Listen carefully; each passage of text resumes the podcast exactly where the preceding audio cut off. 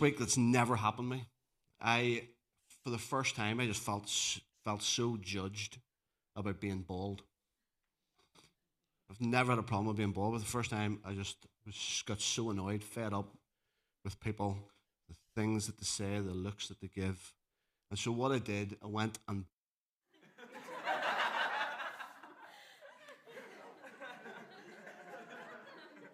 the punchline. I went and bought a really cheap wig.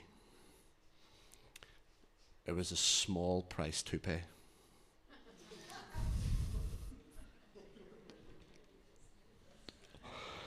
Small price to pay, to pay. Red Letter Living. We're talking about living out the words of Jesus, taking the words of Jesus seriously. And Mauricio set us up perfectly, because if you're going to take the words of Jesus seriously, if you're going to take what he's calling you to seriously, it's going to upend everything. It's going to change everything, if you're willing to take what he said seriously. And so that's what we're going to be doing. That's what we have been doing, and we'll continue to be looking at the words that Jesus spoke throughout the Gospels. And we found ourselves over the last number of weeks, started out the year back into the Sermon on the Mount. Last week we talked about blessed are the merciful, for they will be shown mercy. Matthew chapter 5, verse 7. We talked a wee bit last week about how it's really difficult. In fact, we didn't say that. We said it's impossible. You can't judge and love at the same time. And so we talked about the link between relationship with God and relationship with others. Our relationship with God and our relationship with others is inseparable. And too often I, and maybe you too, are guilty of trying to separate that link. But John in his letter in 1 John chapter 4, he made it crystal clear.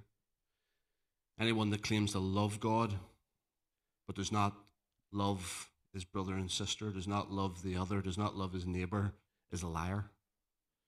Pretty strong words from John, but he's made it crystal clear to us that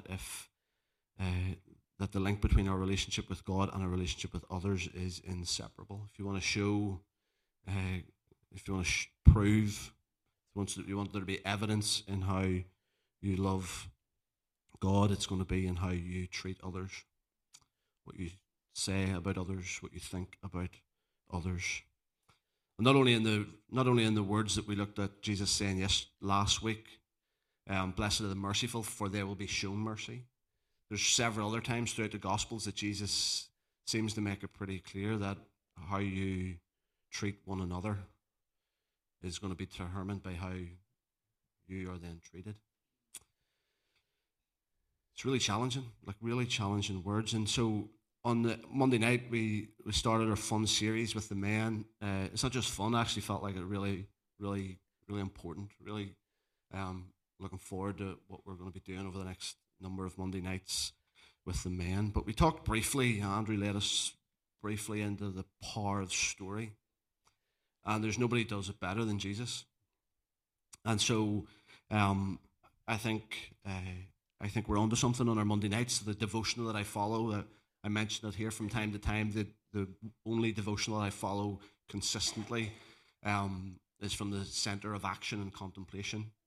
And so over the next 2 weeks, their theme is that story matters. And so let me just read one of the stories that Jesus tells. Anytime that Jesus wants to make a point, he uses story, he uses illustration. As he said to the disciples, or as one of the gospel writers commentated, he spoke nothing but in parables. So this is the story that Jesus tells in Luke chapter 10. These are the red letters of Jesus, Luke 10, and you'll be familiar with them. But let me read it. Verse 25 of Luke chapter 10. Just then a lawyer stood up to test Jesus. Teacher, he said, what must I do to inherit eternal life? And Jesus said to him, what is written in the law? What do you read there? He answered, "You shall love the Lord your God with all your heart, with all your soul, with all your mind, with all your strength, with all your mind, and your neighbour as yourself." And he said to them, "You've given the right answer. Do this and you will live." But wanting to justify himself, he asked Jesus, "And who is my neighbour?" Probably wish at the end of it he just had left it there. But Jesus replied, "A man was going down from Jerusalem to Jericho and fell into the hands of robbers who stripped him, beat him, and went away, leaving him half dead. Now by chance a priest was going down that road, and when he saw, he passed by on the other side. So likewise a Levite, when he came to the place and saw him, passed by on the other side. But a Samaritan, while travelling, came near him, and when he saw him, he was moved with pity." Let me just read that verse again. It just feels like that's the most pivotal part of all of this. A Samaritan, while travelling, came near, and when he saw him, he was moved with pity. He went to him and he bandaged his wounds, and having poured oil and wine on them. Then he put him on his own animal, brought him to an inn, and took care of him. The next day he took 2 denarii, gave them to the innkeeper, and said, "Take care of him, and when I come back, I will repay you whatever more you spend." Which of these 3 do you think was a neighbour to the man who fell into the hands of the robbers? And he said, "The one who showed him mercy." And Jesus said, Go and do likewise. And so if you want to remember anything from today, the red letters of Jesus, go and do likewise. So we're sort of continuing on the theme of mercy that we opened up with last week. A few things that I just want to point out that I think are equally applicable to us today. There are many things when it comes to engaging with those on the other side that would cause us to be fearful, that would cause us to turn our attention, avert our eyes in the other direction. It would have been really easy from Rachel and Rose to see the need, to hear the stats, and to turn away, to avert their attention. But there's something about compassion that overcomes fear. Something about being moved with pity, moved with compassion that overcomes fear. What strikes me again about this story, and I think it's important for all of us to hear how this is practiced. This way of life is just practiced in the everyday. It's practiced in the ordinary. I was struck by those words that while he was on his journey, it wasn't in a service, it wasn't in a program. It was while he was traveling, while he was just journeying through life, he looked and he saw. And he couldn't take his attention off what he had seen. Compassion caused him to overcome fear, but it was practiced in the everyday. It was practiced in the ordinary. When it comes to this idea of going and doing likewise, that is really important for all of us, I think. Moved with compassion, I'm telling you, that's going to overcome fear. It's going to be practiced in your everyday, in your ordinary, and it's going to be relies on relationship. What I'd missed in this story, and I know we're all familiar with it, and it's maybe not a huge deal. It's one of those parts that we do know about the story, but it just struck me afresh. The fact that the Samaritan said, "And when I come back." So some of us, we are, again, to use Maurizio and his family, sometimes it's easy to go and do the mission trip. Sometimes it's easy to go and do the 1 week, the 2 week, and leave and come back and move on. There's something about fully engaging with, whether it's your family or your community or your work colleagues, that is reliant on relationships. So not only are you moved with compassion, not only is it practiced in the ordinary, but it's also really reliant on relationship. For the Samaritan, it was really important that when he came back, he would have been forgiven. I almost think the story would have been equally as powerful if he had have put the man onto his own animal. If he had brought him to the inn and was willing to pay for his stay, that would have been incredible. That would have been an amazing story. The fact was that I think he was so convinced about this is what it looks like to follow Jesus. This is what it looks like to go and do likewise, that he came back. There's something so beautiful about that. When it comes to how we we've been thinking about this, I think, over the last couple of Sundays. We've also been thinking about this in our midweeks, how we engage with people that we view as other. Paul, writing to the Romans, is trying to address the conflict, or he's trying to address the relational difficulties. He's trying to make the two one, unite the family of God. And so often whenever it comes to those that we view as others, those that we view as sinners, we think, well, I do anyway, unless I want to put it on you, we think that sin must be dealt with through punishment. We think that sin must be dealt with through judgment. That's how we have addressed people that we see on the other side. I suppose I just found myself just reflecting a wee bit on what Jesus says again, red letters of Jesus in Luke chapter 5. When a Levi gave a great banquet and the Pharisees were given off, they were complaining, why do you eat with and drink with tax collectors and sinners? And so they're like us. Pharisees are like me at times. If you want to deal with sinners, if you're going to deal with them, then it's going to be through punishment and it's going to be through judgment. But what Jesus says is completely different. He says, those who are well have no need of a physician, no need of a doctor, but those who are sick. I've come not to call the righteous, but sinners to repentance. And so it's the healing balm of mercy that's going to make people well. I heard one pastor preaching this a while back, and he talked about the medicine of mercy. And so often we think sin is going to be dealt with through punishment and through judgment, but it seems to be mercy. Again, if we're to go back to Romans 2 verse 4, it's the kindness of God.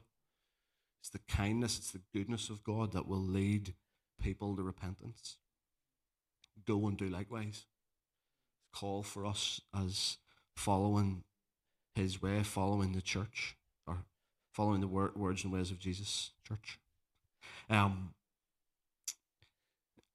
Again, thinking a wee bit about the days of the early churches, they were living all of this out. And what made someone a true Christian? I don't know if I was to take a survey and go around the room and ask the question, what is it that makes a true Christian? Be interested to know what your immediate response is. What's your gut response? What is it that makes someone a true Christian?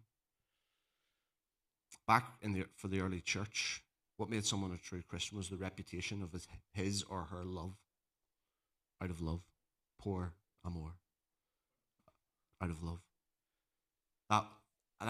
I'm not sure that would be the same thing that over the last number of years, I think we become so reliant on information. I think we become so reliant on believing the right things that can sometimes be the answer of what makes someone a true Christian. Believing a certain doctrine, thinking a certain way. But if you were to follow the theme of many of the writers of the New Testament, we've mentioned it about Paul towards the end of Corinthians, but like above all else, love. Peter said the same thing.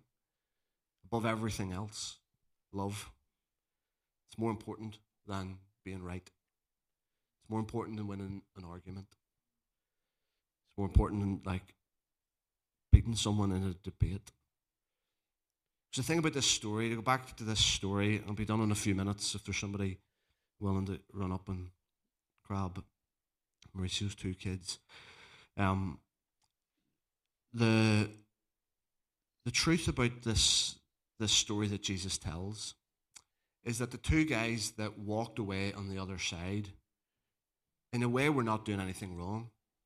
They were doing what the religion told them to do. The Levite and the priest, they were on their way, and their religion did not allow them to touch anything unclean. And so in a way, they were doing what their religion told them to do. Religiously speaking, they were doing the right thing. They were doing what was okay. But just frightens me. It frightens me as I look inward personally. It frightens me as I think about the reputation of the church, is that the religion can do nothing to move us to compassion. The religion of the first two guys did nothing to move them to compassion. But this Samaritan who was viewed as other, this Samaritan who was viewed as enemy, who did not believe all of the right things, who did not keep all of the right rules, who did not have all of the right doctrine, is the one who shows compassion to the neighbor. And Jesus elevates someone that they would have dismissed, despised even, is elevated as the hero of the story. I think Jesus is really driving home the point of it's not about believing all the right things, because your religion can cause you to show no compassion. Your religion can cause you to move to the other side of the street. And so if your religion is causing you to turn your eyes, if your religion is causing you to walk on the other side, if your religion is causing you to treat someone unkindly, if your religion is causing you to view certain people in an unfair way with unkind thoughts, then I'm telling you that something is wrong. And while traveling, he saw, and I that is my encouragement to you today. That is my challenge to you today. This is all going to be lived out and worked out in the ordinary. While they were traveling, he saw, is he had eyes to see. And I'm wanting to tell you right now, whether it's in Spain and Guadix or whatever part of the world, whatever workplace you're in, whatever school environment that you're in, you're going to, if you have eyes to see, if you lift your head to look, you're going to find people who are crying out, who are desperate for mercy. Who are desperate for mercy. And the call for us as followers of Jesus is to go and do likewise. Faith is not an adjective. Faith is a verb. Now, if you get the kids to come up, those who are in school, they'll be able to tell you better. Faith is a verb, it's a doing word. Go and do. And so we are really grateful for this family who are an example of that, going and doing, who have decided not to turn away and have moved to the other side, spiritually, literally, in every way. So you two guys, we find it a kind of privilege that you're with us, that you're part of this incredible team of people that are making a difference in Guadix. And so we'd love you guys to come up with your mum and dad and let us pray for you. And it's a beautiful